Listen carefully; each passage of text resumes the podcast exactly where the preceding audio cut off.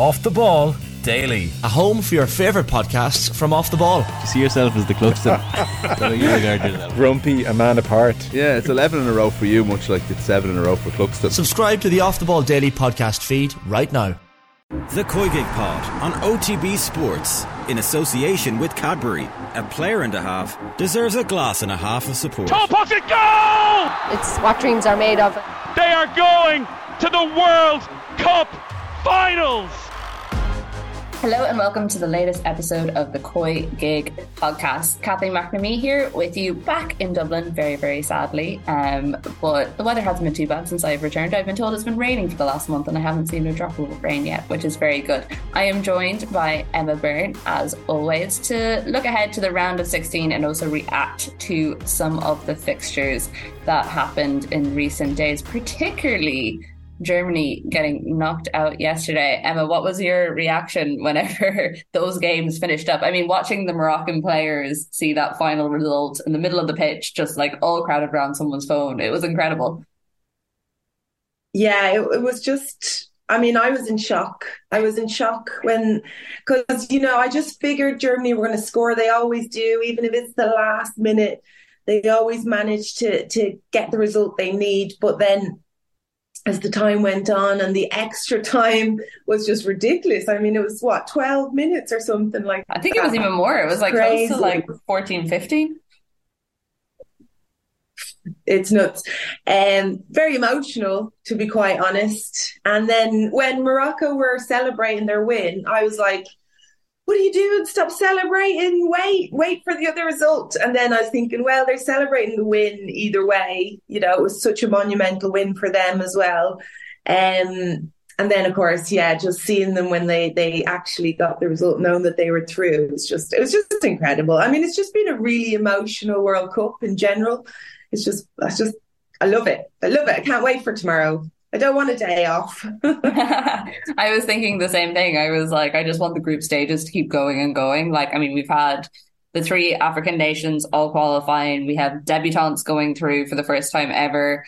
You have like massive countries like Canada, Brazil, Germany all crashing out at this stage. The US very, very nearly didn't get through, like by the skin of their teeth managed it. Has this been one of the best group stages ever, do you think, of the World Cup? Yeah, Absolutely, for sure, hundred percent. The standard has just been it's been the best so far. Like every single game has been decent, decent quality football, and you can't call it. Like I was doing comms the other day, and I was like, "Well, the the winner is going to get Sweden, and, and the runners up are going to get Italy." And comms were in my ear. It's not it. You don't know if it's Italy. We don't know yet. And I was like, "Well, probably Italy." And then I was thinking no, it, actually, we, we haven't got a clue. We, we don't know who's going to go through. You really can't call it. And South Africa went through in the end. But um, I mean, that's what you want. You want that. And I just think it's a great showcase for women's football. And, you know, finally, even the, the you know, for Panama, to score three goals against France. Like I know they were they were beaten in the end, but that was it's incredible. Like it's it's something that they'll never ever forget, and um, it's just brilliant. Yeah, really enjoying it. Yeah, I was watching that one on the plane and I was like trying to stop myself, just like jumping out of my seat in general delight at the whole thing. So it was so entertaining. And it kind of puts a different spin or perspective to a certain extent on our World Cup. Because when people are like, oh, we we did the best we could. You also look at those countries that have done really really well in the context of their group and you're like ah if only we could have had like those three goals or that moment where we maybe were close to qualifying or had a little bit more of those bigger moments in the tournament it would have been kind of nice. Yeah absolutely. And you know i'm i'm so proud of the girls. I think they did absolutely brilliant and they fought fought gallantly and you know, I, I don't fault anything they do, but I look at the other teams as well, even the the you know the teams that we would probably beat. I'd hope we'd beat like the likes of Haiti, the likes of Panama, the likes of the Philippines, and um, they still have this uh, great chance of scoring. Like they've they've really quick, powerful players. They they create really good chances and you know, they look like they can score at any moment. And that's something I think, you know, we, Ireland, need to work at. We need to, to create more chances. We need to be more aggressive going forward. Like you see these teams playing and they play with no fear, they commit players forward. Um, and that's how football is going. Women's football is going like that. The powerful forwards, the quick forwards, and committing players. Yes, you might concede six goals. Obviously, that's not great, but you're creating chances. And that's what I want to see from Ireland, and I think we can do that. And I think they showed it Nigeria game, which I think is really, really positive. Even though we could have won, and maybe we are disappointed. I think the main thing to take out of that game is that we can press forward, we can be aggressive in attack, and um, so that was that was really positive for me, and definitely motivating to see all these smaller teams and how they're playing and how they're progressing. Yeah, definitely. Yeah, definitely. And the Irish team, of course, had their homecoming last night. We got to see uh, Amber Barrett singing The Wild Rover live on stage. Vera Pauw doing a bit of a jig, which is something I never thought I would say in my life on stage. Um, and apparently there was 8,000 people there, which is quite a lot of people to turn up and see the team, which is very, very good to see. Um, for anyone who hasn't caught the round of 16 fixtures, just to run them through them kind of quickly. So tomorrow we have Switzerland, Spain, Japan, and Norway. Then on Sunday, Netherlands, South Africa, Sweden, United States, which is a very tasty tie. Monday, it's England, Nigeria, Australia, and Denmark. And then on Tuesday, Colombia, Jamaica, France, Morocco. Emma, out of all those fixtures, is there one in particular or a couple in particular that you're looking forward to seeing? All of them. I mean, that's that's what it's so what's so good about this World Cup. I can't wait. All of them. They're all going to be really interesting. Um, Japan, Norway, I think is going to be a really interesting game. Considering how Japan set up against Spain, I can't see them setting up like that against Norway. So, and they just fascinate. Their their tactics are so good. I just really enjoy watching Japan and see how they execute the tactics. So I think they're going to set up a little bit differently than they did again. I still, I'm still waiting for USA to get into that second gear, and I think they will. Like, there's a lot of um, stuff in the media about how they're underperforming, how you know they should be, could be, could have been gone home. But in the end, they have the players, they have the quality. I'm just waiting for it to kick in. They're, um, they might be late bloomers in this tournament, so I think it's going to be a difficult game for Sweden even though on paper it shouldn't be how the USA have been performing. I still think it's going to be um, a good one. And then I'm looking forward to England, Nigeria because Nigeria they just cause a different threat than other teams. You know, they're they're just so direct. They'll always win the physical battle. So I'm looking forward to seeing how England deal with that. I think that's going to be a really good game as well. Mm, positive news this morning as well from the England camp that um, Keira Walsh is training, not with the full squad just yet, but she is training by herself. So hopefully we might get to see her at some stage later on the tournament if they do get past Nigeria.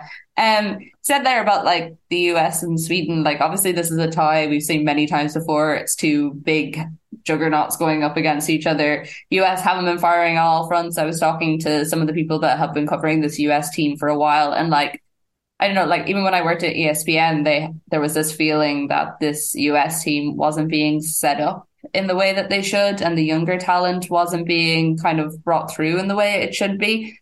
What do you think about the way they've gone about the tournament so far? Because you can't deny the talent that is in that team.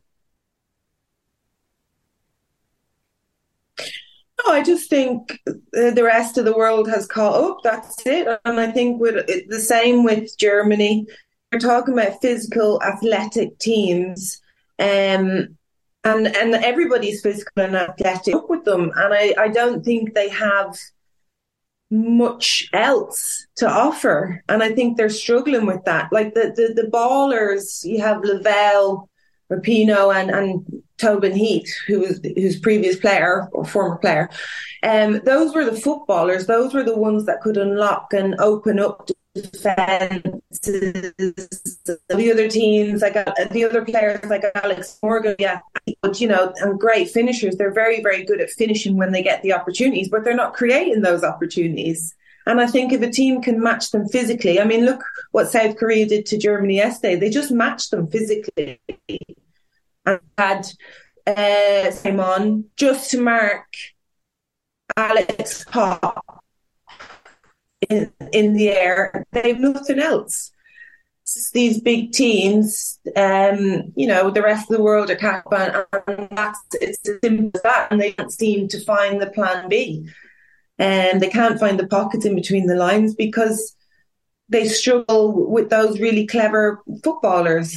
So yeah, I, do, I just think then it's going to be a transition time for them, um, back to the drawing board for them. But I still think we're going to see more from the US. I still don't think we've seen them yet.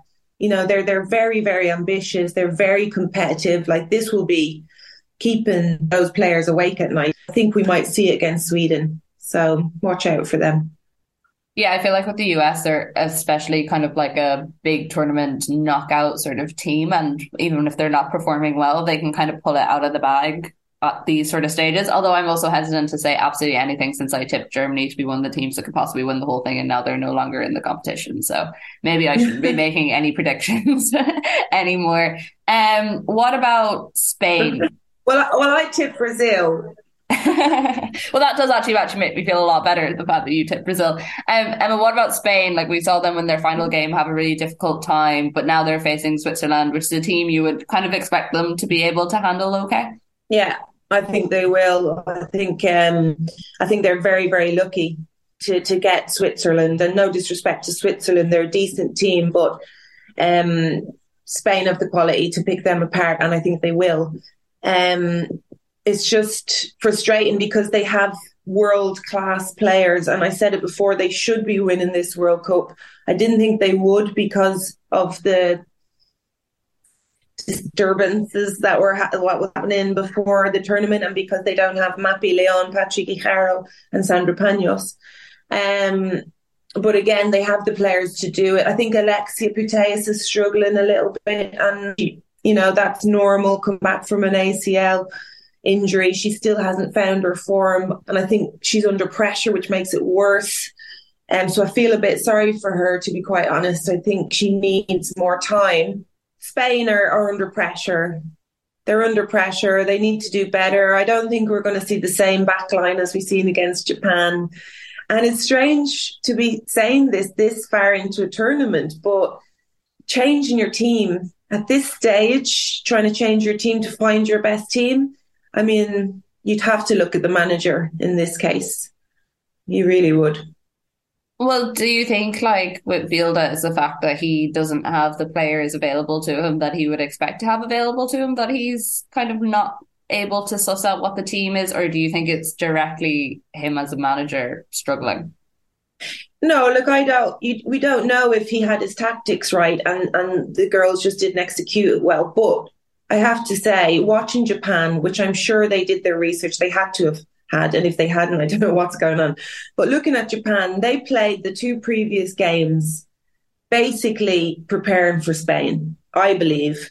They were playing all balls in behind the back lines of the two games previously, which we haven't seen that much from Japan. They're such a, a technical team that they normally play short passes and they they they move up the pitch together, but they're playing long passes. And I, I thought it was really strange. I was like, this is strange from Japan, but they're great passes in, like it's they're brilliant balls. So I was like, this is for Spain. They want to get in behind Spain. They want to catch Spain as as they should in the counter, catch them off guard as they press forward. Um, it was a great tactic. But if I'm the, the Spain manager, I'm like, okay, as soon as we lose, they've got one player up front. You've got we've got two defenders at the back. Surely we can manage that one player. One player in front and one player behind. That's it. It's it's not a difficult thing to do. They got caught every single time that ball went forward.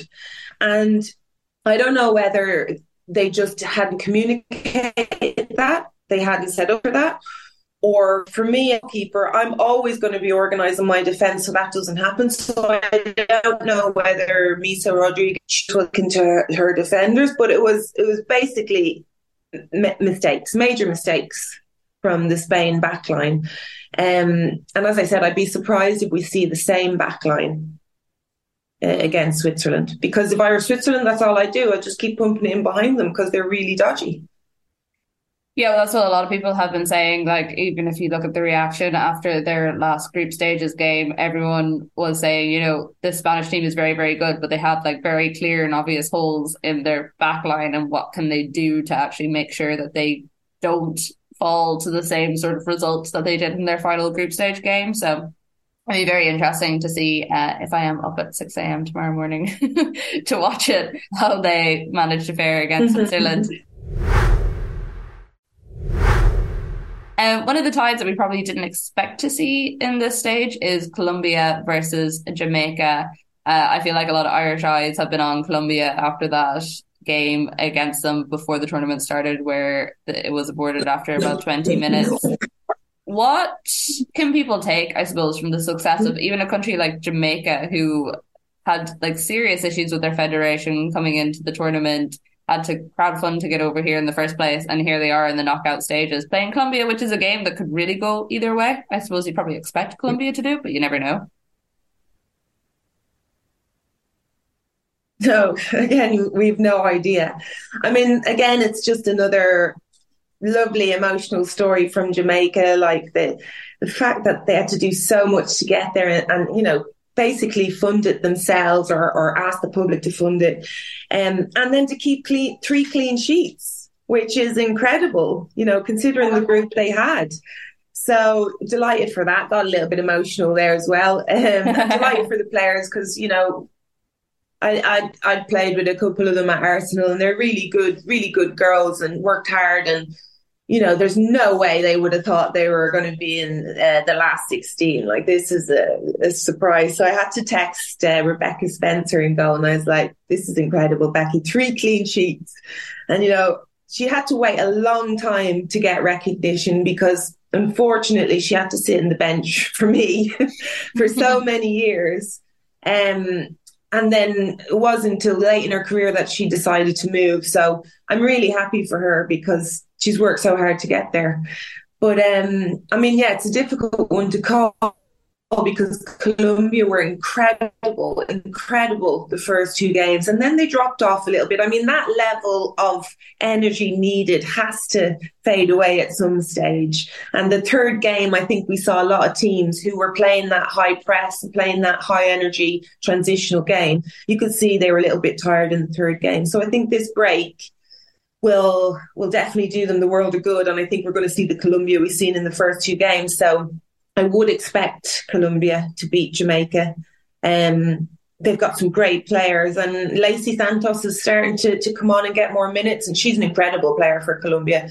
So I'd imagine we'd see her play. So so yeah, I think it's going to be a really interesting game, but I do think Colombia will come out the winners there. Mm.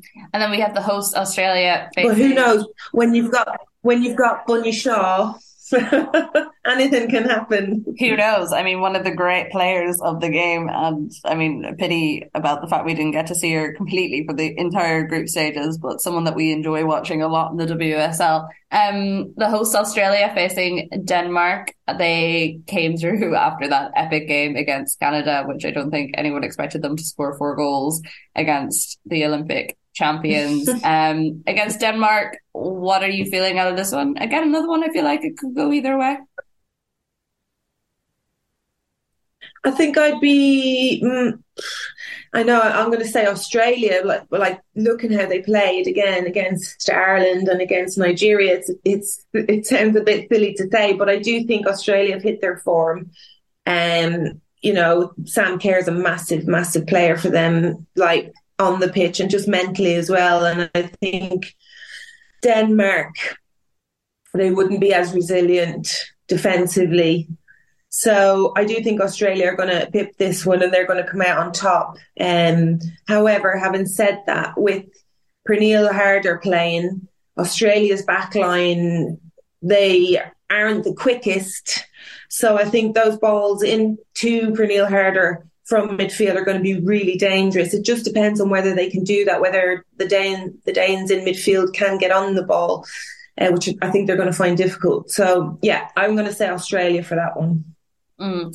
And so, looking at the round of 16 overall, do you think we're going to see any surprises based on what we've seen in the group stages? I mean, with the way the group stages went, you could kind of say that anything could happen. But is there any team in particular that you think might throw up a bit of a shock or a bit of interest? Um, no, I don't actually. I think this is where we're going to see the teams that we would can be, you know, we would consider the the titans of the game. This is where they're going to kick into gear, and this is where their mentality will get them through. I think it's going to be Spain, Japan. Japan Norway is difficult to call. Mm. It should be Japan, but you know, Japan are a team that you look at them and they can be absolutely incredible and just you can see that they're playing and they're executing exactly what the plan is. But when you're playing against Norway, who have a lot of weaknesses too, perhaps Japan will try to go for it and leave a few gaps. So it's really difficult to call that one actually. I am going to say Japan just because I really want them to win as well.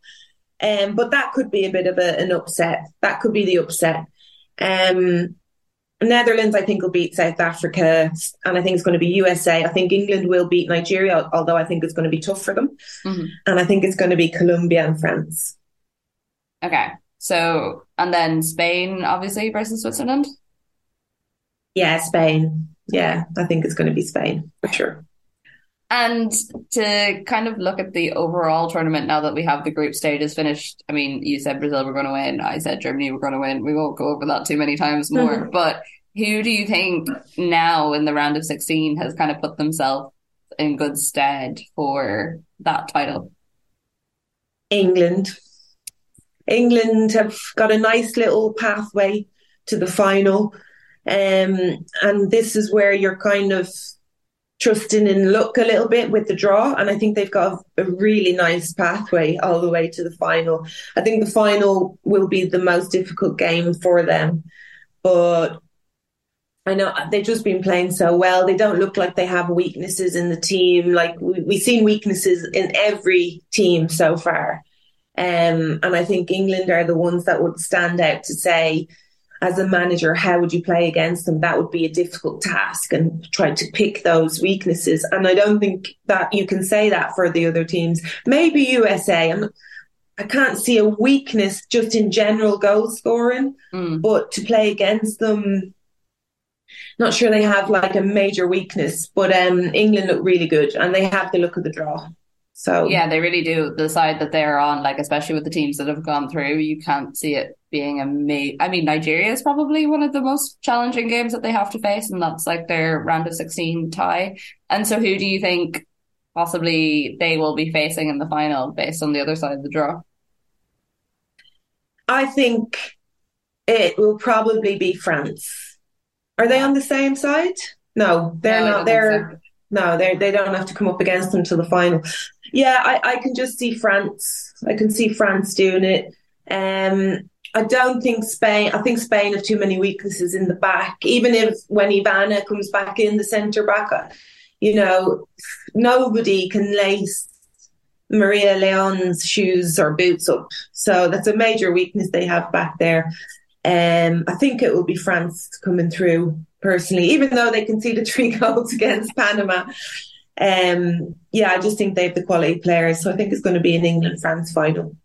Speaking of England, we do have to give Lauren James a little bit of appreciation for that game that she played. I mean, the goals she was scoring, it didn't deserve to be chopped off in the end by VAR. I was like, this should be one of the things where there's a rule that says it's that lovely a goal that it should just be allowed to stand. And we talked a little bit on the podcast before about how we weren't sure how Wiegman would react or like bring if she would bring her on as much because say like Champions League we maybe didn't see her in her top form, but she's been absolutely flying at this World Cup so far. Yeah, she's just I mean, she's so young, she's so talented. It's only a matter of time that you know you, you see her qualities on the pitch. It just depends. It's all about consistency now for Lauren. And she's shown that in this World Cup. Like she has the quality. She's absolutely brilliant. She she plays off both feet. She's so balanced. She's quick. She's powerful. She can score goals as you've seen there. The only thing that she needed to work on was her defensive contribution. And Emma Hayes has been relentless about that. And I think she's improved massively with that. And she knows that. And she's very humble. She understands what she needs to work on, which is great, great to hear her say it because, you know, that's something that can be a bit of a, a, fault in, in young players not realizing what they have to do. She knows what she has to do. She has that maturity. So it's about consistency for, for Lauren. And we're going to see now when you play against the big teams, when you go deeper into this tournament, that's when the experienced player comes out. And um, yeah, I hope she she does it because there's so many there were so many question marks over her never doubted her quality, but you know, I've played with players who have immense, immense quality and capabilities, but never made it for one reason or another, whether it was their attitude, whether it was injuries, whether it was just not understanding the game. But she seems to she seems to have it all. So yeah, big, big player, big player yeah, very excited to see what she does in the rest of the tournament and how the knockout stages go, considering how excellent the group stages were. Emma, thank you very much for all your brilliant knowledge as per usual. COYGIG Pod on OTB is brought to you by Cadbury, official snack partner to Republic of Ireland women's national team. As I said, Ireland may be out, but we will be here for the rest of the tournament, providing all the different uh, predictions, possibly very wrong ones considering some of the things that we've predicted so far, but it's all in the name of fun. And we will see you very, very soon. Thank you for listening. The COYGIG Pod on OTB Sports in association with Cadbury. A player and a half deserves a glass and a half of support.